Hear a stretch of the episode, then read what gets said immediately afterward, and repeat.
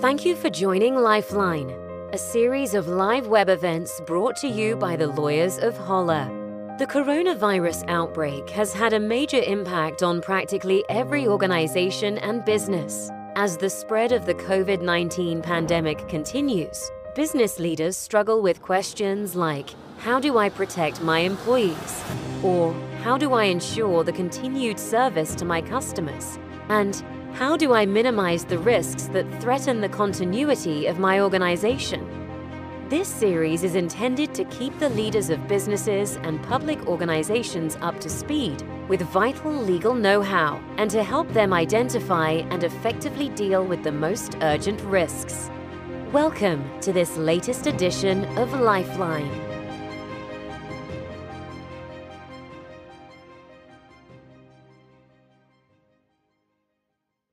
Allemaal van harte welkom bij het Holla Corona en Huur webinar. Dit is twee webinar van ons advocaatkantoor Holla in de serie Lifeline. Vorige week hadden we arbeidsrecht, die is hiermee afgetrapt en er komen er meer. Mijn naam is Egbert Schelhaas, ik ben uh, advocaat vastgoed en huurrecht. Ja, en mijn naam is Gert-Jan Hamers en net als uh, Egbert ben ik ook uh, vastgoed- en huurrechtadvocaat hier bij Holla. Nou, we zitten in bijzondere omstandigheden en dat is, ja, leidt bij ons ook tot bijzondere maatregelen, namelijk een webinar. Het is voor ons een beetje nieuw. Dus we gaan kijken hoe dat bevalt. We zijn natuurlijk gewend om presentaties en lezingen te geven. We kunnen elkaar helaas niet zien, dat is jammer. Maar goed, uh, dat zijn de riemen waarmee we uh, te roeien hebben. Uh, we zijn heel blij dat heel veel mensen zich hebben opgegeven. Er is een behoorlijke aandacht voor het onderwerp. We hebben ongeveer 250 aanmeldingen gekregen, dat is natuurlijk prachtig. We hebben gekozen voor een, in onze optiek in ieder geval, zuivere opzet. We hebben zowel huurders als verhuurders uitgenodigd. En we presenteren dit ook vanuit de optiek van beide. Dat is misschien wat lastiger dan gemiddeld, maar het is in onze optiek wel eerlijk en zuiver. Ook om de problematiek voor iedereen goed en helder uit te kunnen leggen. En we kunnen als het goed is ook van elkaar leren. Nou, we hebben vooraf uh, heel veel vragen binnengekregen. Hartelijk dank daarvoor. Wij zullen heel veel van die vragen proberen te beantwoorden in onze algemene introductie. Op het eind van onze introductie zullen wij nog een aantal vragen, en ook de vragen die nu onderhand ook binnenkomen, zie ik op het scherm daar, zullen wij zoveel mogelijk proberen te beantwoorden. Nou, de situatie corona is natuurlijk nieuw. We zijn allemaal de overvallen. We kunnen geen hele harde uitspraken doen over wat de rechtspraak gaat doen. Die rechtspraak is er simpelweg nog niet. Wat we wel kunnen doen en wat we ook zullen doen, is u het juridische raamwerk schetsen, waar eigenlijk alles aan wordt opgehangen. En we proberen u enige richting te geven. Wat kunt u doen, wat moet u niet doen? En we zullen u ook enige handvatten geven. En nogmaals, het is een nieuwe situatie. Keiharde, ja, keiharde richtingen kunnen wij nog niet geven. Dat zal de komende maanden zich gaan ontwikkelen. Nou, wij, wij zijn natuurlijk advocaten, dus wij hebben een juridische achtergrond. Uiteraard, en ja, dat, dat, dat zit bij, bij ieder van ons, uh, spelen zowel juridische als ook economische redenen een rol. Een huurder wil niet failliet gaan, een verhuurder wil zijn huurder zien te houden. Dat is natuurlijk het speelveld waar alles mee begint. We hebben al in vroegtijdig stadium gepubliceerd over de juridische aspecten. Uh, nog nauwelijks was de inkt droog, als je dat in deze virtuele tijd kunt zeggen, onder de regeling dat de horeca dichtging. Of wij hadden al een artikeltje in vastgoedmarkt gepubliceerd. Vastgoedjournaal moet ik zeggen, sorry. En vervolgens hebben we nog een tweede artikel over de spoedwet huisuitzettingen gepubliceerd. Daar zullen we ook in dit seminar aandacht aan geven. Nou, wat is er gebeurd? We gaan het niet allemaal met u na, maar in ieder geval oproep tot thuiswerken. Heeft een behoorlijke impact gehad op kantoren. Het afstand nemen van elkaar. Heeft een behoorlijke impact gehad op de winkels, de winkelruimte. Wat kun je ermee? En uiteraard de hele belangrijke regel vanaf 15 maart horeca, sportvoorzieningen en dergelijke van overheidswegen gesloten. Wij zien, en dat is ook een beetje de rode draad in ons verhaal, wel twee duidelijke situaties. Eén is een overheidsverbod en twee is geen overheidsverbod, waarbij je natuurlijk kunt afvragen, de winkelier sluit zijn winkel vrijwillig, dat is wel vrijwillig, tussen aanhalingstekens, hoe vrijwillig is dat? Nou, we hebben een aantal vragen binnengekregen over overmacht. We krijgen er nu ook nog één binnen over de huidige situatie, of dat fors majeur oplevert. Gert-Jan, zou jij iets kunnen zeggen over overmacht? Ja, dat kan ik, dat kan ik zeker. dat is ook echt het eerste juridische punt wat wij in deze webinar aan de orde zullen stellen. En ja, velen van jullie hebben inderdaad ons ook die vraag gesteld, of corona tot een, tot een overmachtssituatie leidt. En die vraag is dan het algemeen in het bijzonder gesteld voor wat betreft de verplichting tot exploitatie van het gehuurde, maar ook uh, voor wat betreft de verplichting tot het betalen van de huur. En uh, ja, het hangt heel sterk van de omstandigheden van het geval af of van overmacht sprake is. Denk bijvoorbeeld aan de sectoren die op dit moment van overheidswegen gesloten moeten blijven, horeca, kappers uh, en dergelijke. Velen van hen hebben in een huurovereenkomst weliswaar een verplichting om het huurde daadwerkelijk te exploiteren, maar kunnen dat op dit moment uh, gewoon niet vanwege die uh, overheidsmaatregelen. Het is eigenlijk absoluut onmogelijk om dat uh, te doen. En nou, daarvan zeggen wij, hè, dat is een, eigenlijk een evidente overmachtssituatie voor wat betreft die exploitatieverplichting.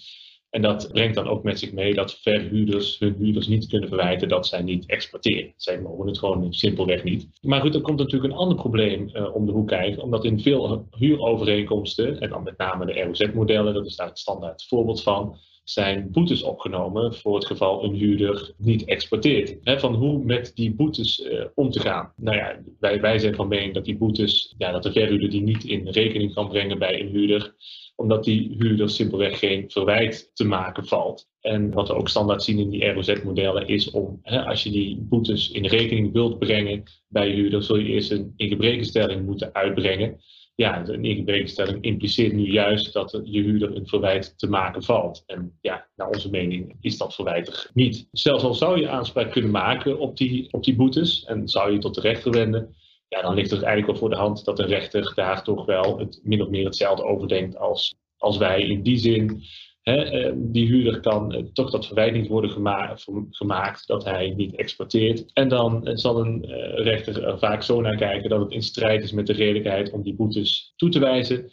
Uh, maar een rechter kan ook boetes matigen. En dan is voorstelbaar dat de rechter die boetes matigt tot nihil of tot een zeer klein bedrag. Ja, en dat is natuurlijk nog een andere situatie. Hè, die situatie waarin huurders er vrijwillig voor kiezen om het uh, gehuurde niet te exporteren. Hè, dus bijvoorbeeld ten aanzien van winkels die feitelijk nog wel open mogen zijn, maar er bijvoorbeeld voor de veiligheid van hun personeel of voor de veiligheid van hun klanten bewust voor kiezen om gesloten te zijn. Uh, dat zal zich met name ook voordoen bij winkels waarbij het niet goed te doen is om anderhalve meter afstand te houden. Dat lukt ons aardig gelukkig. Ja, nou wij zitten op ongeveer 1,50 meter, heb, heb ik de indruk. Wij, wij, doen ons best in ieder geval. Maar ook in die vrijwillige situaties uh, ja, is het ook goed voorstelbaar dat, dat een rechter dat ziet als een overmachtssituatie. Hè? Zeker met de achterliggende gedachten die een huurder dan heeft, de veiligheid van zijn personeel, de veiligheid van zijn klanten en dergelijke. Ja, dan ligt het ook niet zo voor de hand dat je als verhuurder bijvoorbeeld in die situatie van een huurder kunt afdwingen dat hij daadwerkelijk blijft exporteren dat je als verhuurder boetes kunt, kunt afdwingen. Ja, velen van jullie hebben ook in, hè, in vragen aangegeven van hoe moet je overmacht zien in relatie tot het betalen van de huur. Ja, wij, wij, wij, zien die relatie eigenlijk, uh, eigenlijk niet zo. Hè, van uh, de situatie dat een huurder zijn huur niet kan betalen omdat hij de financiële middelen niet heeft. Dat is geen overmachtssituatie, maar dat is veel meer een betalingsonmachtsituatie. En ja, een typische situatie waarbij bijvoorbeeld een huurder in een overmachtssituatie verkeert om te kunnen om niet te kunnen betalen. Ja, dat is het standaard voorbeeld eigenlijk van de, de storing bij de bank. Hè, eh, waarbij een, huurder simpelweg niet bij zijn geld kan en dan niet kan betalen. Maar dat zal hij op een later moment dan alsnog wel kunnen. Hè, dus onze hm, conclusie eigenlijk voor wat betreft overmacht. Ja, overmacht zien wij dus niet in relatie tot het eh, niet kunnen betalen van de huur. Maar kunnen wij wel goed voorstellen ten aanzien van de exploitatieverplichting. En ja, naar ons idee geldt zeker voor de huurders die eh, op dit moment niet mogen exporteren. Dat zij zich toch echt wel op uh, overmacht kunnen beroepen. Ja, in het verlengde hiervan hebben we eigenlijk ook veel vragen gekregen over van, hè, hoe nu om te gaan met het wel of niet betalen van de huur. En uh, ja, ik denk echt dat jij daar ook wel uh, ja. ideeën over hebt. ja. We hebben allebei ideeën over. Ja, Kijk, dat zeker. is natuurlijk de centrale vraag die bij iedereen speelt. Hoe ga je om met die huurbetalingsverplichting? Nou, nogmaals, we zijn begonnen met de juridische achtergronden. We gaan straks nog wel iets verder in op uh, allerlei concrete situaties. We willen u allen in ieder geval twee juridische haakjes meegeven. Nou, de eerste is gebrek en huurprijsvermindering.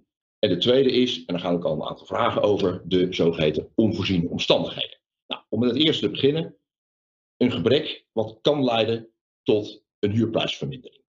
Nou, wat is een gebrek volgens de wet? Dat is een omstandigheid waardoor de huurder niet het genot heeft dat hij mocht verwachten van het huurder, even kort gezegd. En twee, dat niet aan de huurder toerekenbaar is. Nou, je zou natuurlijk kunnen zeggen, dat is een gebrek, want hè, de huurder heeft niet het genot dat hij normaliter van het gehuurde heeft en ook mocht verwachten. Het draait alleen wel om die tweede factor. Is het aan de huurder toerekenbaar? De Hoge Raad heeft daar een, uh, een uitspraak over, uh, over gedaan in 2008 al. Dat ging over winkelcentrum Amicitia in Amersfoort. Wat is daar het geval? Het winkelcentrum werd geopend. Iedereen dacht van tevoren, het zal wel goed gaan lopen. En dat was dus niet het geval. Dat is de problematiek van de tegenvallende bezoekersaantallen. De bezoekers bleven simpelweg achter. Nou, daar oordeelde de Hoge Raad van ja, dat is op zich een omstandigheid waardoor de huurder niet het genot heeft dat hij mocht verwachten of verwachten. Maar, overweegt de Hoge Raad, dat wordt wel aan de huurder toegerekend. Het komt eigenlijk voor risico van de huurder. En de Hoge Raad verwijst daarvoor naar verkeersopvattingen. Nou, de verkeersopvattingen vinden wij eigenlijk altijd best wel een moeilijk begrip. Dat geldt eigenlijk voor alle, alle juristen. Je kunt er wel een hoop kanten mee op. Wat zijn de verkeersopvattingen? Dat is zeg maar wat er in de samenleving algemeen wordt gedacht. Wat algemeen wordt aanvaard. En ja, dat is natuurlijk bij de coronacrisis die we nu hebben, dat, dat is wel de vraag, waar gaan die verkeersopvattingen heen? Je zou je kunnen indenken, en daar zijn wij wel voorzichtig mee, want nogmaals, rechtspraak is er nog niet, dat er ooit een keer een uitspraak komt van de Hoge Raad die in de richting gaat van, nou, die verkeersopvattingen hier, die brengen met zich mee dat, nou, om maar een dwarsstraat te noemen, 50% van de, nou, de omstandigheden die we nu hebben, worden toegerekend aan de huurder, 50% niet. En dat zou kunnen leiden tot zeg maar 50% gebrek. Dat voorbeeld 50% is iets wat willekeurig. Aan de andere kant denken wij ook dat het, nou, ook daar zijn we voorzichtig, niet heel snel verder zal gaan dan 50%. Ook een beetje met het idee de verkeersopvattingen. Er is ons iets overkomen, hè, de coronacrisis. Wie had dat zien aankomen, nog in januari. Dat is meer een gedeelde verantwoordelijkheid dan dat je kunt zeggen, het komt nou helemaal voor rekening van de verhuurder. De huurder hoeft nu niets te betalen. Dus ons voorlopige idee is dat het niet heel snel verder zal gaan dan 50%. Maar ja, nogmaals, dat hangt wel af van de omstandigheden van het geval. Ja, als het een verplichte sluiting is door de overheid, dan zal dat zich sneller voor kunnen doen. Daarvan kun je zeggen, ja, moet dat nou aan de huurder worden toegerekend of moet dat helemaal aan de huurder worden toegerekend? En er zijn een groot aantal omstandigheden die zowel hier een rol spelen, als ook bij de straks te bespreken onvoorziene omstandigheden. Je hebt natuurlijk de effectiviteit van de flankerende overheidsmaatregelen. Ik las deze week het NRC nog een stukje van een, uh, nou ja, er werd een ondernemer, een kleine ondernemer geïnterviewd. En uh, die zei van, nou god, ik heb uh, steunmaatregel bedrag ontvangen. Prima, daar kan ik de huur mee betalen. Nou, dat is in ieder geval een, een invalshoek. De duur van de sluiting van de horeca en de sportvoorzieningen gaat alles op 1 mei weer open, wat we hopen. Gaat het langer duren? Nou, nogmaals, is het dicht door overheidsmaatregelen of is het tussen aanhalingstekens vrijwillig? En hoe vrijwillig was dat dan? Heeft het te maken met acute gezondheidsrisico's van personeel of van de klanten? Of is het enkel, zeg maar, de achterblijvende bezoekersaantallen? Je hebt ook nog de positie van partijen. Je kunt aan de ene kant hebben een, een, een nou ja, kleine zelfstandige die met pensioen is gegaan, had zelf een winkel, zijn winkelpand is verhuurd, is een volledige pensioenvoorziening aan de ene kant als pandeigenaar, aan de andere kant ja, de grote pensioenfondsen. Hetzelfde heb je met de retail. Aan de ene kant heb je de kleine detailist, eenmanszaak, de slager op de hoek. Aan de andere kant heb je de Zara of de Adidas. Dat zal ook een rol spelen. Nou, bij de horeca idem dito. Um, is sprake van een eindgebruiker, de kroegbaas. Of is sprake van een tussenhuurder, de brouwerij. Ook daar ging een van de vragen over. We denken wel dat dat invloed kan hebben. En als het open is, kijk naar de winkels, in hoeverre kan er geëxploiteerd worden. Hebben te maken met een nou ja, winkel op de hoek in een lege binnenstad of vlakbij een drukke supermarkt. Nou ja, spreek het over supermarkten, die lijken het behoorlijk goed te doen. Die draaien in ieder geval door, die hebben omzet. Idem dito bouwmarkten, drogisterijen. Daarvan kun je afvragen, is überhaupt wel sprake van inbreuk op het huurgenot? En dan hebben we het nog niet eens over de toerekening. Nou, als uiteindelijk wordt geoordeeld dat sprake is van gebrek, kan de rechter in een procedure de huurprijs geheel of gedeeltelijk verlagen. Nou, in onze optiek zal dat meer in de richting gaan van gedeeltelijke verlaging dan gehele kwijtschelding. Maar nogmaals, we zijn voorzichtig, er zijn nog geen uitspraken over. En wat heel fijn is voor verhuurders, maar ja, minder fijn voor huurders, dat is het feit dat in de meest recente ROZ-modellen die mogelijkheid van de huurprijsvermindering contractueel is uitgesloten. En bij dit alles geldt, en daar hebben we ook een vraag over gekregen, hoe zit dat eigenlijk? We komen iets met elkaar overeen en nu wordt er aan geknabbeld. Het principe is en blijft natuurlijk wel, partijen, zakelijke partijen, hebben iets afgesproken. En het uitgangspunt is in beginsel dat dat moet worden nageleefd. Hetzelfde geldt voor zo'n uitsluiting van de mogelijkheid om de huurprijs te verminderen. Nou, in de tweede plaats, zoals aangekondigd, hè, naast gebrek en huurprijsvermindering, heb je nog de mogelijkheid van onvoorziene omstandigheden. Dat is op zich wel grappig dat je ziet dat de wet daar eigenlijk al iets voor heeft opgenomen, voor, voor iets wat we met z'n allen niet kunnen voorzien, zoals de coronacrisis. Onvoorziene omstandigheden is, is wel echt een vangnet in de wet. Dat is iets, als je, nou e-, even heel flauw gezegd, als je echt niks anders meer weet, dan, ja, dan beroep je op onvoorziene omstandigheden of redelijkheid en billijkheid. En dat zit eigenlijk wel heel erg in dezelfde hoek. Onvoorziene omstandigheden is bij de vorige economische crisis ook herhaaldelijk ingeroepen door partijen. Van ja, sorry, bouwproject lastig, moeilijk, ingewikkeld, eh, economische crisis, vraaguitval. Dat is bijna nooit toegewezen, omdat de rechters oordeelden, ja, onvoorzien, onvoorzien. Ondernemersrisico, het kan een keer heel goed gaan met de, met de economie. En het kan een keer natuurlijk ook minder goed gaan, of het kan een keer heel slecht gaan met de economie. Eigenlijk is bijna altijd wel door rechters geoordeeld of het was voorzien, of het is verdisconteerd in de overeenkomst, of hoe jammer ook, het komt voor rekening van de benadeelde partij. Maar goed, toen hadden we het over een economische crisis. En als je kijkt naar de grafieken, hè, dat gaat op, het gaat neer met de economie. Ja, hoe vaak hebben we zo'n pan-economie gehad? Ja, 1918, uh, 1919 de, de, Spaanse griep. Dat is toch wel erg ver in het geheugen weggezakt. Ik uh, nou, was zelf eerlijk gezegd uh, vergeten, maar goed, wij, wij, leven toen natuurlijk ook nog niet. Ja. Wij kunnen ons, we hebben het daar met twee ook, ook, ook uitvoerig over gehad, we kunnen ons best indenken dat deze zeer bijzondere omstandigheden, die pan-epidemie, sluiting ja, door overheidswegen van horeca en sportvoorzieningen, dat je dat wel kwijt kunt in het kader van de onvoorziene omstandigheden. Maar ook hier is het zo, en dat maakt het ook lastig om een hard en concreet antwoord voor iedereen te geven. Het zijn omstandigheden en het hangt dus af van de omstandigheden van het geval. Een grote en kleine huurder, wel of geen overheidssluiting, horeca, supermarkt, etc.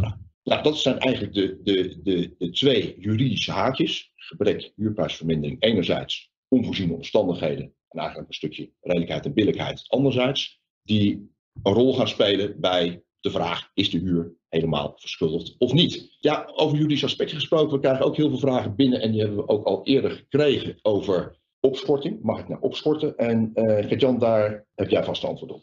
Ja, ja kijk, het uitgangspunt is dat, hè, dat je als huurder niet zomaar mag overgaan tot het uh, opschorten van jouw verplichting om huur te betalen. Zoals bijvoorbeeld AS Watson deze week uh, heeft aangekondigd dat ja, eenzijdig te doen zonder dat uh, af te stemmen met, met de verhuurder. Ja, voor opschorting is er juridisch gezien eigenlijk niet snel een, een grond aanwezig. En overmacht is ook niet een van die van die gronden. He, zoals ik eerder al aangaf, wanneer de huurder de financiële middelen niet heeft om de huur te betalen, is er, is er geen sprake van overmacht, eh, maar van betalingsonmacht. Dus dat is ook geen situatie waarin je als huurder je huurbetalingen mag, eh, mag opschorten. En een belangrijk punt ten aanzien van opschorting in combinatie met huur is ook dat in de meeste huurovereenkomsten is ook de mogelijkheid voor de huurder om op te schorten, om de huurbetalingen op te schorten uitgesloten. En die bepalingen in de huurovereenkomst die houden ook ja, je houdt ook geen rekening met, met de situatie die zich voordoet. Gewoon in elke situatie die zich voordoet, is een huurder in die huurovereenkomst gewoon niet gerechtigd om tot opschorting over te gaan. En wat een huurder zich ook nog dient te realiseren is van zelfs al zou die uh, mogen opschorten, hè, opschorten ja, levert alleen een situatie op waarin je eh,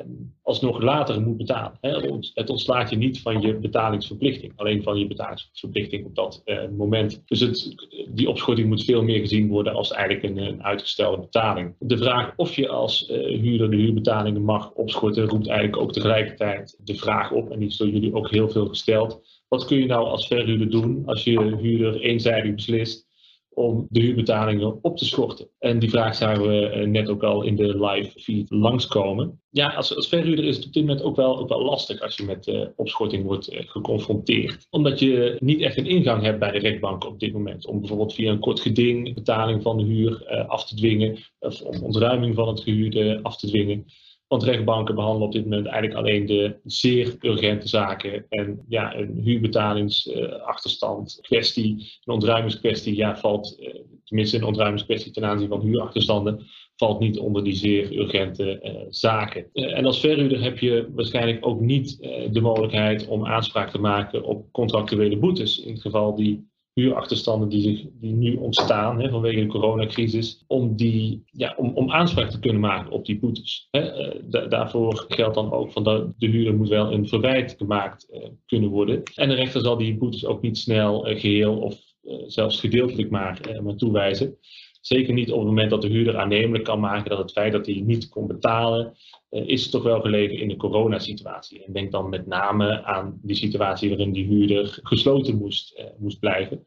En de redelijkheid en billijkheid staat dan toch al wel snel in de weg aan uh, het verschuldigd worden van die boetes. Wat een verhuur op dit moment wel kan, maar goed, dat is een lange termijn oplossing is bij de rechtbank een reguliere procedure, een bodemprocedure starten voor ontbinding van de huurovereenkomst, ontruiming en betaling van de, van de huurachterstand. Maar de vraag is natuurlijk of je daar als verhuurder op termijn heel blij mee bent. Want uiteindelijk ja, wil je toch een, een huurder in je pand hebben en op de lange termijn ook met elkaar verder. Ja, en een ander nadeel van die bodemprocedure is ook dat de doorlooptijd daarvan heel lang is. Zeker gezien het feit dat de rechtbank op dit moment uh, gesloten was al lang en het is nu alleen nog langer geworden. Die, die, was zeker al lang. En ja, op het moment dat je nu zo'n bodemprocedure start, dan is eigenlijk niet voorzienbaar dat je nog dit jaar een, een uitspraak hebt. En zeker niet wanneer een huurder uh, verweer zal voeren. Dan duurt het over het algemeen nog wel langer. En als zo'n uitspraak pas in 2021 komt, kan het ook zomaar uh, ja, mosterd naar de maaltijd zijn. En de rechter zal in die procedure ook ja, wel rekening houden met een aantal omstandigheden. Hè. Denk bijvoorbeeld aan die situatie dat die huurder gesloten moest zijn vanwege de coronacrisis, vanwege de overheidsmaatregelen. En misschien na, na die coronaperiode gewoon weer netjes een huur betaalt en zijn huurachterstanden inloopt ja, dan, dan is niet voorzienbaar dat die kantonrechter die tekortkomen, die te late betaling aanmerkt als een, uh, ja, als een grond om ontbinding toe te wijzen. Dat, uh, ja, dat, dat zien wij niet, uh, niet snel gebeuren. En zeker niet in het geval dat de positie van de huurder substantieel zwakker is ten opzichte van de verhuurder. Hè. Denk aan het, aan het bakkertje op de hoek, die eenmanszaak, die huurt van een hele grote verhuurder. Ja, dan daar zal een kantonrechter toch wat meer compassie mee hebben in, ja, in het licht van de coronasituatie.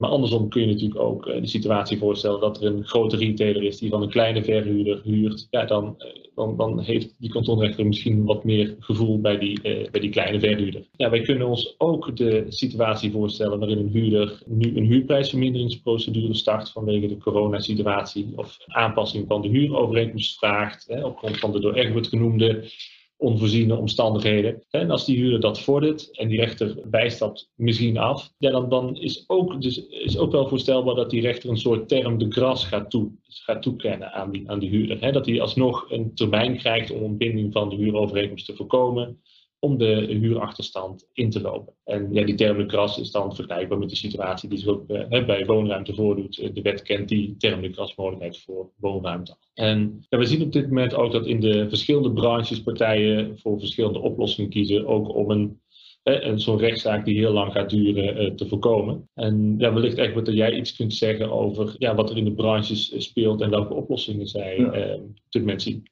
Nou, we hebben eigenlijk een soort uh, leestafel uh, ingericht. Nou, het ene nieuwsbericht rolt zomaar over het andere heen. Dit is een van de, nou, inmiddels al iets oudere. Dat is een oproep geweest van de brancheorganisaties in retail en de verhuurders. Nou, u hebt het misschien gezien van 24 maart. Wat wordt daarin gezegd? Nou, we, roepen verhuurders op om uitstel te verleiden tot 20 april. Dat geldt natuurlijk wel voor huurders die een substantieel nadeel ondervinden. Omzetdaling van tenminste 25 procent. Als een kwartaalhuur is, omzetten naar maandhuren. Nou, dit is een, een, een, ja, het is niet echt een afspraak, maar ja, een soort van overeenkomst tussen diverse brancheorganisaties. Is niet bindend. Nou, dan hebben wij nog binnengekregen uh, een commentaar in vastgoedjournaal, opinieartikel van de redactie. En wat wordt daarin aan de orde gesteld? Contracten worden opeens niet meer nageleefd. Nou, daar hebben we het al over gehad. Het principe is nog steeds wel het contract. En de focus in dit artikel is eigenlijk erg uh, gericht op de grote retailers. Zara wordt genoemd, Adidas in Duitsland wordt genoemd. Dat is een beetje een rel geworden. Duitsland heeft het misschien meegekregen. En het teneur van dit artikel is, ja, alles leuk en aardig, maar de grote retailgiganten, met name modeconcerns, die draaiden vorig jaar prima. Nu komt de coronacrisis en opeens willen ze nou, soms zelfs helemaal geen huur meer betalen en soms ook maar de helft. En hoe zit dat dan met de kleine verhuurder die een pensioenvoorziening heeft? Nou, ook een begrijpelijke uh, invalshoek. Vervolgens vanmorgen komt er een groot artikel in het FD. Interessant artikel. Ook daar zie je de tegenstellingen die we al geschetst hebben. De kop is pandeigenaren onder druk om huur voor winkels te verlagen. Aan de orde komt dat er nog geen landelijke afspraken zijn. De vraag is natuurlijk hoe bindend zijn landelijke afspraken. Dat is wel lastig. En er wordt gesuggereerd dat wellicht de overheid anders zou kunnen ingrijpen met een maatregel. Staat ook boven, het ministerie dreigt met ingrijpen. Nou, dat lijkt ons ja, toch best lastig. Want we hebben al gezegd, er is een hele variëteit aan huurders en verhuurders. winkels die verplicht zijn gesloten en winkels die ja, tussen aanhalingstekens uh, vrijwillig dicht zijn gegaan. Nou, het artikel eindigt met de opmerking: je kunt het pensioenfonds niet gelijkstellen aan een slager die één pand in eigendom heeft als pensioenvoorziening. En vervolgens wordt ook nog geconcludeerd aan winkelierszijde is er weinig vertrouwen op een goede afloop en klinkt zelfs de hoop dat het ministerie vervroegd ingrijpt. Aan de andere kant, de beleggerskant, frustratie zich dat zij zouden moeten bloeden voor problemen bij de HEMA. Een bedrijf dat door de vorige private equity eigenaar is volgestopt met schulden en nu een multimiljardair aan het hoofd van de organisatie heeft. Uh, zo zegt één belegger die anoniem wil blijven. Nou, er komen ook diverse brieven binnen. En er worden ook diverse brieven door u gestuurd, waar we nou, aanslecht een paar van aan de orde zullen stellen. Dat geeft u, zo dat al niet had, een aardig beeld over wat er zoal gebeurt in de branche. We hebben één binnen van een drogisterijketen, die stond ook in het Algemeen Dagblad. Is openbare informatie. Wij beroepen ons op overmacht. Nou, hè, heb jij het nou over gezegd? Ja. Is dat, nou, dat, daar kun je een hele juridische boom over opzetten. En er wordt eigenlijk ja, vrij makkelijk gezegd, tot nader bericht betalen wij geen huur. De vraag is dan, vinden zij dat ze het helemaal niet hoeven betalen? Of is het opschorting? Ook helemaal niet. Niet de helft, hè? totaal niet. En nou ja, als de crisis uh, voorbij is en de exploitatie weer mogelijk is, wensen wij de hervatting in goed overleg met u af te stemmen. Nou, dat is in ieder geval een mogelijkheid om het zo aan te pakken. De HEMA heeft u waarschijnlijk ook wel gezien uh, in de pers. Die spreekt, als we dit in ieder geval lezen, in retail trends over een opschorting van de huur.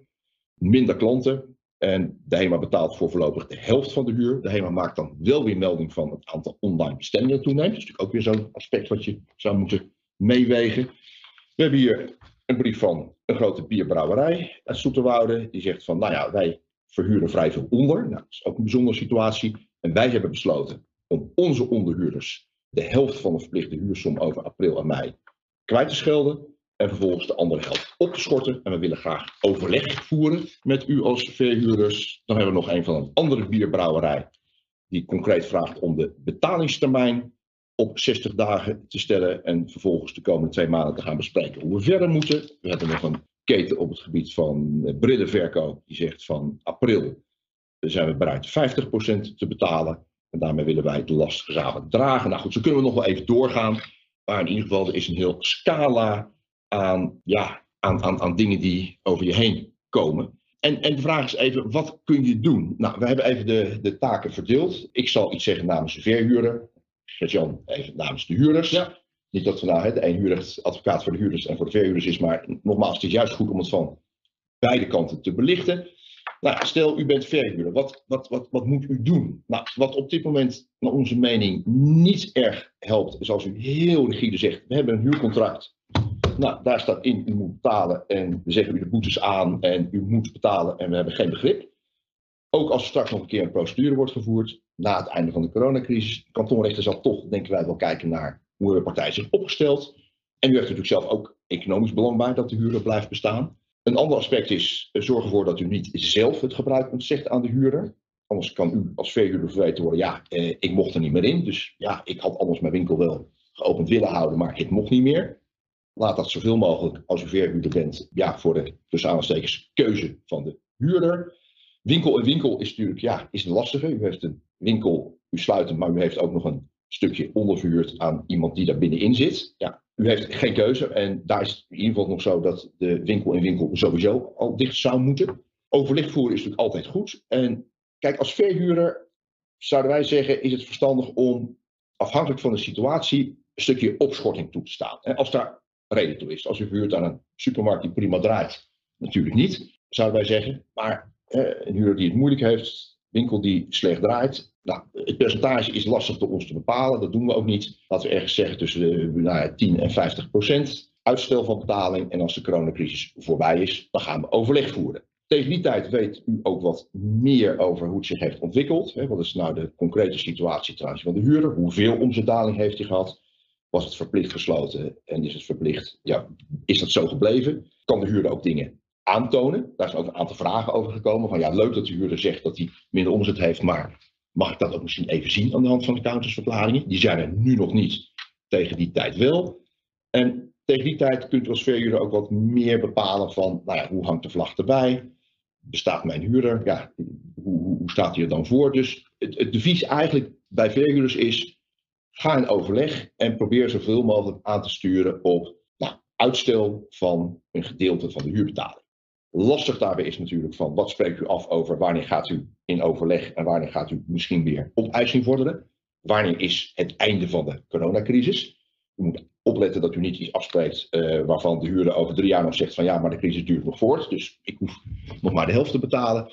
Ja, dat, dat is wel een kwestie van goed omschrijven. Zou je bijvoorbeeld kunnen voorstellen dat dat wordt afgesproken voor de duur van de meest vergaande coronamaatregelen, namelijk de sluiting van bepaalde branches in Nederland. We komen ook wel verhuurders tegen die zeggen van nou ja, we willen gewoon een deel kwijtschelden. Een deel moeten ze wel toezeggen nu te betalen. Dan weet je ook zeker dat daar niet later een discussie over ontstaat ten aanzien van naar onvoorziene omstandigheden huurprijsvermindering. En een ander gedeelte, dat moet dan een betalingsregeling worden. En ook daar heb je dan als verhuurder een stukje zekerheid gekocht. En ook hier is het zo, de omstandigheden van het geval blijven van belang. De ene huurder is de andere niet. En hetzelfde geldt voor, ja, voor de verhuurder zelf natuurlijk. En bij, ja, bij huurders ligt natuurlijk weer net iets anders. Ja, het ligt, het ligt natuurlijk wezenlijk anders. Ja, zeker voor huurders die nu al in de financiële problemen zijn gekomen. Met, dat zullen met name de huurders zijn die gesloten moesten, moeten zijn. Of echt substantieel minder klanten binnenkrijgen. Ja, daar, luidt, daar luidt toch eigenlijk wel het primaire advies. Eh, neem onmiddellijk contact op met je, met je verhuurder. Ga in gesprek. Geef daarbij ook aan dat de overheidsmaatregelen die zijn, die zijn genomen, dat die een hele grote impact hebben op jouw liquiditeit. En dat het ongewijzigd voortzetten van de huurbetaling, van de verplichtingen die je hebt, het houden van de huurovereenkomst, dat dat voor jou op dit moment niet mogelijk is. Dus het advies is primair, eh, neem contact op met je verhuurder en blijf niet stilzitten. En op het moment dat je dat contact opneemt met die verhuurder, leg dat traject ook goed vast. En voor wat, voor wat betreft dat vastleggen, denk dan met name aan het eh, vastleggen van de voorstellen die over en weer, dus tussen verhuurder en huurder, worden gedaan voor een, eh, voor een oplossing, voor die tijdelijke oplossing voor de duur van die coronacrisis. En uh, maak als huurder ook aan je verhuurder zoveel mogelijk inzichtelijk wat de financiële gevolgen van de crisis uh, zijn. En laat ook zien dat, dat, uh, dat die gevolgen enkel zien op een tijdelijk liquiditeitsprobleem. Laat tevens zien wat het effect ook is van de steunmaatregelen waar je van de overheid, waar je eventueel aanspraak op kunt maken. En wat daar het ge gevolg van is op jouw liquiditeit. En een, derde punt is ook van, ja, kijk ook naar andere posten waar je kosten kunt besparen. als huurder kun je aan verschillende knoppen draaien. Eh, niet alleen aan huur, maar je kunt ook iets met je personeel, je kunt iets met je inkoop en met de andere factoren. Een verhuurder mag van jou als huurder ook gewoon verwachten dat jij uh, meer doet om kosten te besparen dan alleen aan je verhuurder, dus aanhalingstekens vragen of, je iets, of we iets met de huurprijs uh, kunnen doen. En mocht het onverhoopt zo zijn dat je toch als verhuurder en huurder niet uitkomt en in een juridische procedure belandt, ja, dan, dan kun je ook aan een rechter laten zien dat je alles in het werk hebt gesteld om een goede oplossing te vinden. Ja, daar zal een rechter ook rekening mee houden bij, bij zijn beoordeling. Ja, dan komen we nou eigenlijk toe, uh, Egbert, aan een hele andere... Ja, woonruimte. Hè? Ja, woonruimte. Even kijken, we hebben ook nog een vraag van uh, John ja. Paul binnengekregen. Okay. Zie ik zo in de linkerhoek van ons scherm. Die kun je denk ik ook wel mooi uh, aan de orde stellen. Ja. Nou, je moet maar even kijken. De, de, de nieuwe wet die ze er doorheen willen trekken, die zegt dat men huurders die niet betalen niet mogen worden uitgezet. Ja. Maar er mag ook geen kassaprocedure worden opgestart. Is dit geen vrijbrief voor particuliere huurders om de huur niet te betalen? Nou, dat past mooi ja. in dit, dit, Ja, dat past inderdaad in dit, dit, plaatje. Ja, om te beginnen, hè, uh, eerder deze week, of het was eind vorige week, heeft de minister van Milieu en Wonen samen met vier brancheorganisaties dat waren brancheorganisaties van zowel sociale als commerciële verhuurders van woonruimte. Die partijen hebben gezamenlijk een statement uh, uitgebracht. Uh, waarin wordt aangegeven dat er bij woningontruimingen terughoudendheid wordt betracht. En dat ziet dan met name op de situaties waarin uh, die ontruimingen zijn oorsprong vinden in huurachterstanden, extreme overlastsituaties of veiligheidsgerelateerde situaties eh, vallen daar eh, niet onder. En eh, die partijen hebben ook afspraken gemaakt van hoe om te gaan bij het in rekening brengen van incassokosten bijvoorbeeld, als, de, eh, als de huurbetalingen eh, uitblijven. Ja, die partijen hebben geen, eh, dat, dat, moet ik wel echt opmerken, die partijen hebben geen afspraken gemaakt over de, over de hoogte van de huurprijs. Dat, dat, dat valt daar helemaal buiten. En dat is op zichzelf ook logisch, hè, want huurders blijven in woningen gewoon ongewijzigd gebruiken. die, die zijn niet gesloten van, van overheidswegen. Maar het probleem wat zich natuurlijk wel kan voordoen, is dat die, die huurder van woonruimte door de crisis misschien zijn, uh, zijn inkomen heeft verloren. En dat het toch noodzakelijk is dat verhuurder en de huurder gewoon goede afspraken maken. En ook daarvoor geldt dat kan worden nagedacht op, over uitgestelde betalingen, opschortingsmogelijkheid. Ja, de, de oplossingen zijn in die zin uh, legio. En de minister heeft in dat statement, maar dat is dan een, een ander dingetje, ook een, aangekondigd om met een uh, spoedwet te komen. Wanneer die precies zal zijn, uh, weten we in dit geval nog niet.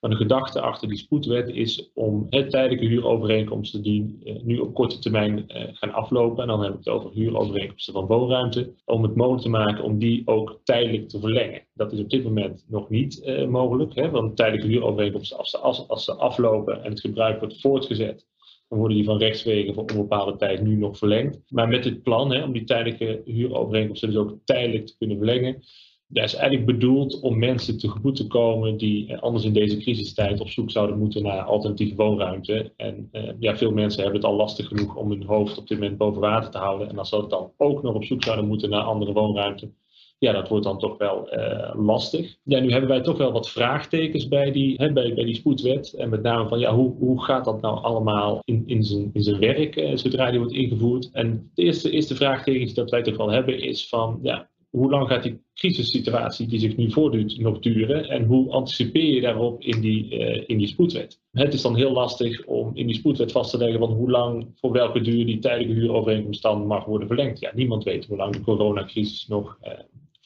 Het zal ook lastig zijn om te definiëren wat je dan onder die crisis moet, moet verstaan. Wanneer begint die? Wanneer eindigt die? En een ander belangrijk puntje is van ja, hoe zorg je ervoor dat die tijdelijke huurovereenkomst ook onder die werking van die spoedwetgeving valt? Hè? aan welke voorwaarden moet die uh, huurovereenkomst uh, voldoen? Ja, dat is op dit moment nog, uh, ja, nog ongewis. Wij kunnen nu eigenlijk alleen maar de invoering van die spoedwet uh, afwachten. Maar goed, ja, op, op voorhand hebben wij toch wel echt duidelijk onze, onze vraagtekens. En het wordt vooral lastig voor verhuurder en huurder om nu al te, te, anticiperen op van ja, hoe moeten ze verder, hè? omdat die spoedwetgeving nog niet is. Ja, en wellicht dat jij echt een bepaalde kijk hebt op hoe verhuurder en huurder uh, verder moeten. Even een klein punt van orde, we houden het nu verder kort, want we zijn eigenlijk begonnen met onze algemene inleiding. We zijn nu ja. 40 minuten aan het woord, dus ik wil eigenlijk tot een afsluiting van dit onderdeel komen. En vervolgens gaan we in op de vragen die van tevoren gesteld zijn en de vragen die we links in ons scherm voorbij zien komen.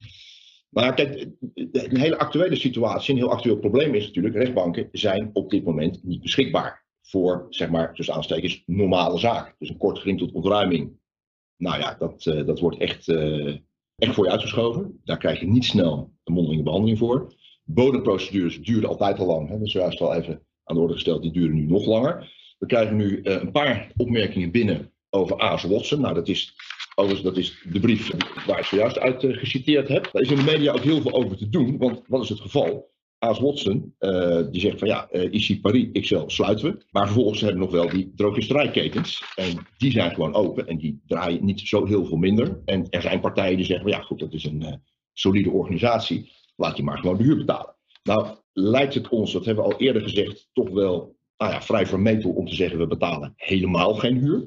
We leggen alles bij de verhuurder neer heel voorzichtig hebben wij al gezegd van nou, 50% onder omstandigheden. Bij een verplichte sluiting kunnen we ons voorstellen dat de rechter dat in voorkomende gevallen in de toekomst ooit nog een keer gaat uitspreken, onvoorzien omstandigheden, maar helemaal niet betalen. Bij een winkel die niet verplicht gesloten is, dat, nou ja, dat, uh, uh, laat ik zo zeggen, voor een verhuurder uh, levert dat discussie op en ook risico's. En nu wordt er juist nog opgemerkt van ja, vandaag is het faillissement aangevraagd van AS Watson vanwege huurweigering. En ja, faillissementen worden in principe wel gewoon behandeld. Dat klopt. Komen bij ons op kantoor, moet ik eerlijk zeggen, ook faillissementen binnen door de economische crisis. Ja, ja zo'n zaak wordt behandeld.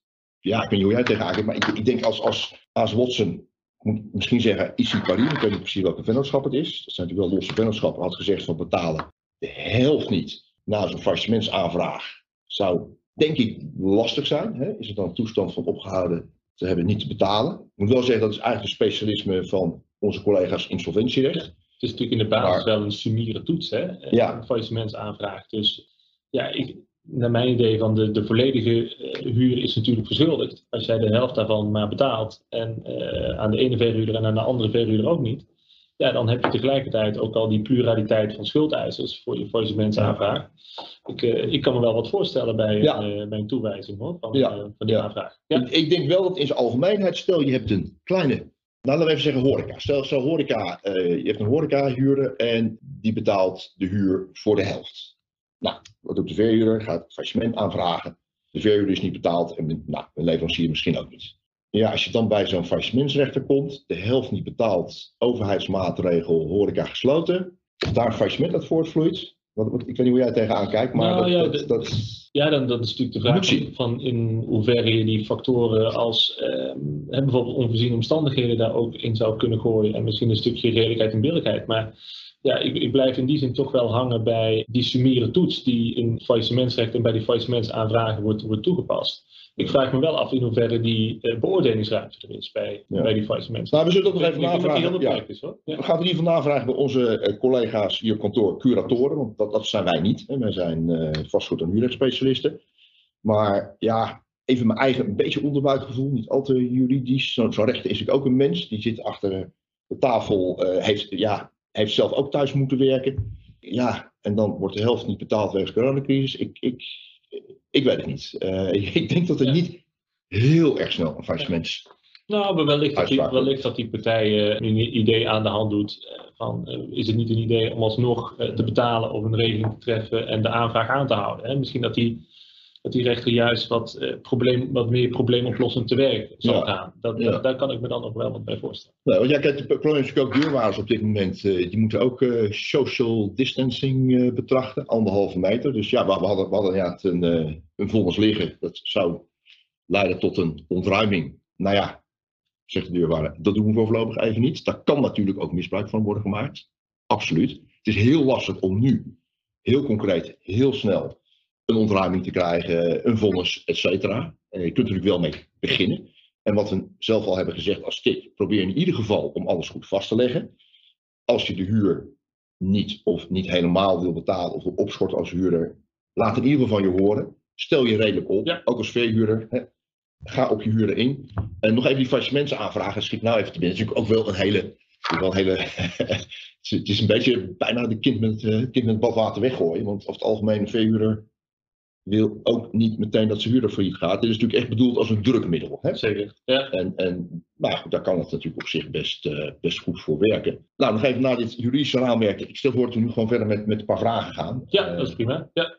ja, no- normaal zouden we de zaal inkijken. Dat, dat doen we nu ook richting de camera. Maar goed, we, we zien u helaas niet. Ja. Dus we nemen aan dat u het daarmee eens bent. Nou, misschien kun jij eerst... Ja, nou ja, een van de vragen die sowieso op binnengekomen is, is eh, hè, van kunnen we niet een creatieve oplossing vinden in de vorm van een, bijvoorbeeld een tijdelijke wijziging van de bestemming, eh, zoals die in de huurovereenkomst is, eh, is opgenomen. Nou ja, goed, hè, de, de bestemming zoals die in de huurovereenkomst is, die beperkt de huurder in zijn gebruiksmogelijkheden van het, van het huren. Ja, op zichzelf is er niks op tegen om, om dat te doen, hè, om als verhuurder en huurder dat af te spreken, om dat tijdelijk te doen. Daar staat de wet ook helemaal niet aan, aan in de weg. Maar er is natuurlijk wel een, een risico dat die gewijzigde bestemming, dat gewijzigde gebruik, in strijd is bijvoorbeeld met het, eh, met het bestemmingsplan. Dus het is altijd goed als je dat als oplossing eh, zoekt, hè, als verhuurder en huurder, om even het bestemmingsplan te raadplegen en in geval bij twijfel eh, contact op te nemen met het bevoegde bestuursorgaan bijvoorbeeld. Maar ook is het gewoon echt van belang, maar dat is ook in het verlengde wat, van wat we al eerder eh, hebben gezegd, van leg dat goed vast. Leg vast Ja. voor... En misschien kun je ook, ook die vraag van een zekere Peter meenemen. Dus die, die sluit hier wel heel erg bij aan. Even kijken, welke, welke vraag bedoel Eh, je? ik zal even, even highlighten, deze. Als Eh, moet, ik- moet ik, eh, dien ik als verhuurder, nu mijn huurder niet betaalt en ook niet de overleg met mij gaat, eh, die huurders die heb je, toch formeel in gebreken te stellen. Dus ook, hè, dat, Ja, Heb je dat ook meteen even mee, eh, Eh, meenemen? nou, nou ja, over het algemeen is een gebrekenstelling eh, niet nodig, omdat hè, in de huurovereenkomst is in de meeste gevallen gewoon opgenomen dat de huur verschuldigd wordt op of voor de eerste van de maand waarop de, betaling, waarop de huurbetaling betrekking heeft. En op het moment dat die eh, huurtermijn of die datum is verstreken, is de huurder van rechtswege in verzuim en dan is een ingebrekenstelling eh, niet nodig. Ja. Nou, een, van de vragen die van tevoren is gesteld, op zich ook wel een hele concrete, hele aardige. Ik zal hem even citeren. Van mijn huurder, beleggingsfonds, ontving ik deze week een opschortingsbericht. De huur werd niet overgemaakt. De onderhuurder van hem, kledingzaak, betaalt geen huur. Ja, dat, dat, dat legt natuurlijk ook wel de, de vinger op de pijnlijke plek. Nou ja, ik, ken deze verhuurder niet, maar het zal eh, misschien een kleine verhuurder zijn. Hij heeft een huurder, een beleggingsfonds. Die verhuurt weer, weer onder. Nou, zegt dan doodleuk eh, als, als, als beleggingsfonds. Ja, ik betaal voor voorlopig niet. Ja, dat, dat, dat, dat is natuurlijk best een hele lastige. Ook de onderlinge verhouding van, van partijen is al lastiger. Ja, laat ik zo zeggen. eh, het is soms heel moeilijk om hele harde uitspraken te doen. Het hangt echt af van de concrete situaties. Maar als je hier als groot, neem ik aan, beleggingsfonds de hele huur niet gaat betalen, nou dat, dat, dat lijkt ons wel heel ver te gaan. Hè?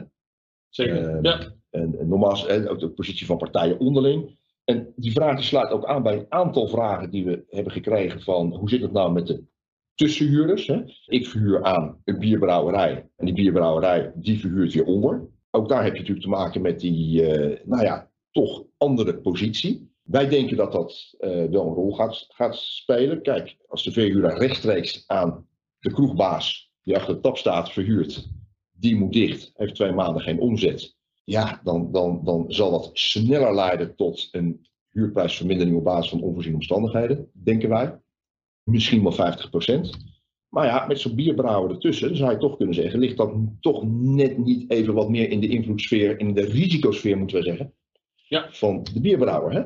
Ik hoe jij eh, dat, dat zo bekijkt. Ja, ik moet zeggen, in die zin sluit ik me bij, eh, bij jou aan. De, de verhoudingen natuurlijk tussen de, tussen de eigenaar en eh, de bierbrouwer zijn natuurlijk wezenlijk anders dan ehm, tussen, de, tussen de bierbrouwer en de daadwerkelijke exploitant. Hè. De, de meest kwetsbare positie is in dit geval ook de, die van de, van, de, van de exploitant, omdat die natuurlijk ook direct merkt wat de gevolgen zijn van de coronacrisis.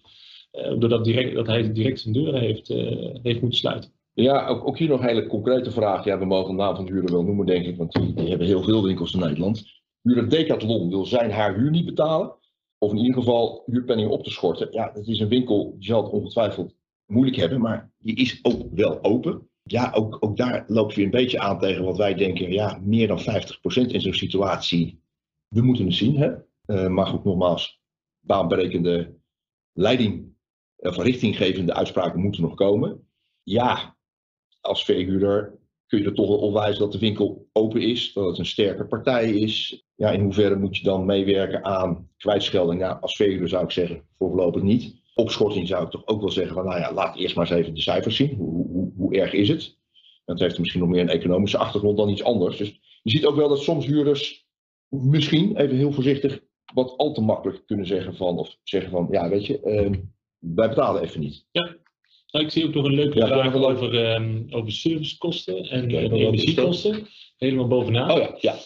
En eh, met name ook hè, wat, wat daarmee te doen. eh, zeker als je als, als huurder bijvoorbeeld gesloten moet zijn. Het is natuurlijk, de servicekosten staan eh, in beginsel gewoon helemaal los van je huurprijs. Dat is natuurlijk wel een, een maandelijkse last. Alleen ja, het bijzondere aan de servicekosten is natuurlijk, hè, want het eind van het jaar volgt een, volgt een afrekening. En als je bijvoorbeeld minder energiekosten gebruikt of er zijn minder kosten gemaakt hè, voor die diensten die in het kader van die servicekosten worden uitgevoerd, krijg je ook wel terug. Alleen ja, je hebt nu natuurlijk als huurder in de financiële problemen zit, belang bij het minder moeten betalen. Maar er zijn misschien ook wel weer Ja. langlopende schoonmaakcontracten die ze ook niet zomaar kunnen Precies. verminderen hè, Ja. Nee, zonder, zonder meer. Ja, en eigenlijk geldt ook voor, voor dit punt, treed in overleg met je verhuurder. Daar moet eigenlijk ook gewoon een praktische oplossing voor gevonden worden. Want kijk, de basis blijft natuurlijk van, blijft natuurlijk de huurovereenkomst die de grondslag vormt voor het moeten betalen van die, van die maandelijkse voorschotten. Maar goed, als je aan het eind van de rit al voorzienbaar is dat je daar een gedeelte op terugkrijgt, dan zou je daar als verhuurder en huurder op kunnen anticiperen door nu gewoon daar afspraken over te maken. En dan is met name het advies ook aan de huurder van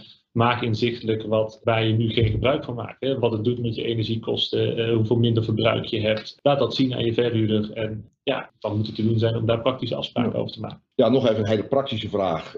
Even kijken, waar zag ik hem? Ja, is het redelijkerwijs op korte termijn te verwachten dat er een richtlijn vanuit alle belangenorganisaties komt waar iedereen zich aan kan, mag, moet conformeren? Nou ja, er is dus overleg geweest in Retailland. Daar is iets uit voortgevloeid, maar het is niet bindend. Nou, het FD komt dus vandaag inderdaad, het ministerie gaat zich ermee bemoeien. Misschien als er geen eh, afspraken worden gemaakt, geen bindende afspraken. Ik hoorde van een klant dat in Duitsland er inderdaad een soort noodwetje is die huurders het recht geeft om betalingen op te schorten.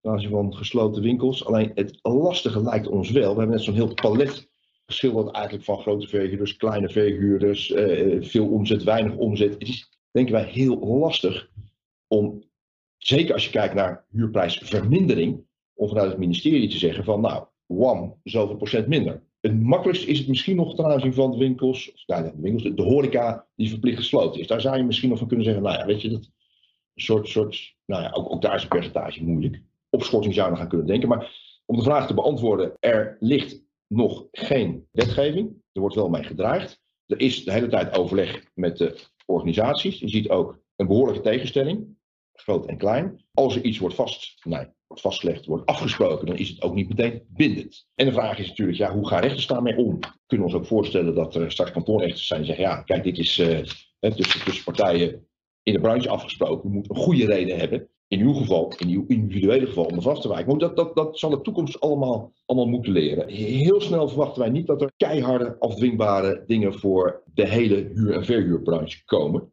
Ja, heb jij hier, hier nog een vraag tussen gezien wat we hier Even kijken. Nou, sowieso is er, uh, was er nog een leuke vraag binnengekomen voor wat betreft hoe om te gaan met huurovereenkomsten die al zijn gesloten, ja, uh, maar, nog, maar, maar, nog moeten aanvangen. Uh, nou ja, goed daarbij moet je toch wel onderscheid maken, ook weer tussen de situaties waarin ehm, die huurder niet kan exploiteren vanwege de overheidsmaatregelen, of dat gewoon wel kan.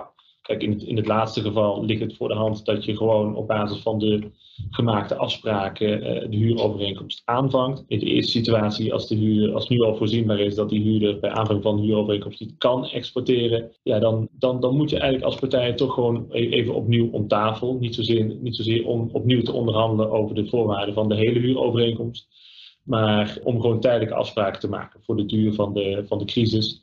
En zodra die crisis dan ten einde is, vallen partijen terug op die oorspronkelijke huurovereenkomst en die oorspronkelijke voorwaarden. En dat is ook een oplossing die gewoon recht doet aan de situatie zoals die zich uh, nu voordoet. Want zowel verhuurder als huurder worden met uh, deze situatie geconfronteerd. Ja, hier nog een vraag die ook al voorhand is gesteld. Ik zal even kijken dat ik hem goed in beeld krijg. Dus ook iets zeg maar, uit, het, uit het leven gegrepen. Ja, wij zijn huurder. We hebben te maken met, even kijken, 100% omzetverlies. We eisen voor alle verhuurders een korting van 50 tot 75%. En nu stellen veel huurders van ja, we willen wel meewerken, even in mijn eigen woorden, aan uitstel. Maar uiteindelijk moet het wel betaald worden. En dat is voor ons een oplossing. Het schuift dan naar de achterkant. En ja, dan kunnen wij onze business niet meer doen. Ja, dat, dat is natuurlijk een hele lastig. Dat is precies wat er in de maatschappij op dit moment speelt. Als verhuurder heb ik natuurlijk het liefste, hè, wat wij net al zeiden, van nou ja, eerst maar eens even opschorten. Als het echt heel, heel, heel acuut is. Daarna kijken we wel even uh, hoe het zich ontwikkelt. Als huurder, ja, zou je misschien die opschorting moeten aangrijpen op dit moment, dan is dat in ieder geval maar vast. Maar als huurder zou je liever niet op dit moment een harde betalingsregeling treffen. Als je nu onder deze omstandigheden een betalingsregeling treft, dan erken je wel dat er betaald moet worden in de toekomst. En ja, dat, dat zou ik als verhuurder wel graag willen, maar als, als huurder juist niet. Dan, kun je nog maar beter inderdaad zeggen van, oké, verhuurders, jullie willen niet meewerken aan huurvermindering. Nou, laten we het dan in ieder geval nog even opschorten. Kijk wat er uit het brancheoverleg komt. Kijk waar het ministerie mee komt. Kijk waar alle regelingen heen gaan. En ja, weet je, dan, dan zien we het over drie maanden wel. Dus in ieder geval iets. En in dat kader vond ik ook wel een hele aardige, ken ik van een, van een, van een kleine uh, verhuurder, die kort gezegd schreef van ja, het is leuk, mijn huurders die krijgen allerlei regelingen van het ministerie aangeboden. Ik krijg niets als verhuurder. En ik heb ook mijn verplichtingen aan de bank. Nou ja, dat is ook waar, voor, ja, waarom wij zeggen van kijk ook even aan hoe het zich precies ontwikkelt met alle compensatiemaatregelen. En ja, nogmaals, daar heeft uh, dit kantoor vorige week al een uh, lifeline webinar over georganiseerd dat weten we op dit moment ook niet hoe zich dat gaat ontwikkelen. En het is ook weer per uur verschillend. Ja. Heb jij nog ergens... Ja, ik, Want we zitten inmiddels al bijna aan één uur. Ja. Dus ik denk dat we... Maar deze, deze is nog wel even leuk ja, om te doen, denk ik. En dat, uh, dat is die vraag eigenlijk in het verlengde van wat jij net aangaf. Hè, van als er van overheidswegen regelgeving komt met betrekking tot opschorting. Hoe, hoe, ga je dan om met afspraken die reeds tussen verhuurder en huurder zijn gemaakt daarover? Ja, dat is op voorhand heel moeilijk te voorspellen. Want dat zal natuurlijk uh, afhangen van met welke regeling de overheid komt. Al kan ik mij wel voorstellen dat ook voor de overheid geldt dat zij natuurlijk het meest wenselijk acht dat partijen daar onderling uitkomen en dat de onderlinge afspraken in die zin ook gaan prevaleren daarboven. Dus het zal, onze verwachting is dan ook dat, dat het een soort vangnet gaat worden. Hè? Dat, eh, dat die overheidsregeling die gaat komen ten aanzien van die opschorting, dat dat een vangnet wordt voor het geval partijen er niet uitkomen. En niet zozeer dat het een dwingend rechtelijke oplossing wordt die reeds gemaakte afspraak tussen partijen overruled. Nou, inmiddels is het uh, één uur. Nog één afrondende vraag, die komt net binnen. Wat kan verstaan worden over een situatie waar huurders praten over normalisatie van de marktomstandigheden? Nou, dat is inderdaad een hele lastige. Stel, u bent verhuurder en u zegt van nou, hè, eh, een tijdje de huur opschorten totdat de coronacrisis voorbij is. Dat is natuurlijk wel een gevaarlijke. Je moet wel goed definiëren wanneer is die crisis voorbij. Je zou kunnen zeggen van we gaan verder praten over betaling, afbetaling, misschien een stukje kwijtschelding op het moment dat de verplichte sluiting van een aantal branches voorbij is. Maar dat is in ieder geval wel iets om heel, heel goed over na te denken. Nou, we zijn niet aan alle vragen toegekomen. Dat is jammer. Maar een groot aantal vragen die komen toch wel in essentie neer op, het, ja, op hetzelfde. Moet ik huur betalen? Kan ik de huur opeisen? Wat zijn de rechten en plichten? Wat is het juridisch kader? We ja. hopen u daarmee een aantal uh, haakjes te hebben gegeven. We realiseren ons dat we op dit moment geen duidelijkheid kunnen geven. Uitspraken zijn er nog niet, die gaan er wel komen. Nou, we willen u in ieder geval heel veel succes wensen, of je nou huren of verhuren bent. Ook heel veel sterkte om deze economische crisis door te komen. Uh, wij als Holla gaan u in ieder geval op de hoogte houden met deze Lifeline cycli. Volgende week komen in ieder geval uh, in de ether een uh, Lifeline seminar over privacy en fiscaal. Dus u kunt zich ook weer aanmelden via de bekende kanalen. Ja, kijk, normaal zouden we zeggen: Goh, fijn dat u was bij deze lezing. We gaan met z'n allen naar de bar en we drinken een biertje. Misschien wat vroeg, één uur, maar ja. in ieder geval, we nemen een drankje. Nou, we zouden u graag willen uitnodigen voor onze bar in onze eigen horeca hier bij Holla. Dat gaat even niet. Dat doen we in de toekomst graag met u. Ja, mocht u nog vragen hebben op het gebied van vastgoed, kunt u bij ons terecht of bij een van onze andere collega's op de sectie vastgoed en huur. Mocht u vragen hebben ten aanzien van andere gebieden, hè, insolventie is al de, de revue gepasseerd, arbeidsrecht, eh, privacy, etc. Onze collega's staan voor u klaar. Nou, bedankt u voor de getoonde interesse en uh, ook de vragen die, uh, die zijn gesteld, vonden we ook erg leuk om die te beantwoorden. Zeker, ja. En als deze crisis voorbij is, zien we u graag uh, live een keer. Hartelijk dank. Dank u wel.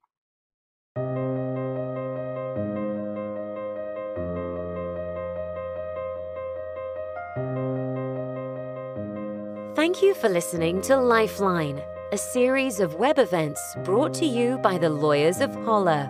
This web event will be made available both as a webcast and podcast, which you can download on our website at www.holla.nl, on LinkedIn, and on YouTube. You can keep track of key issues and developments by signing up to the latest updates on our website, www.holler.nl. Thank you for joining, and please stay tuned for the next episode of Lifeline.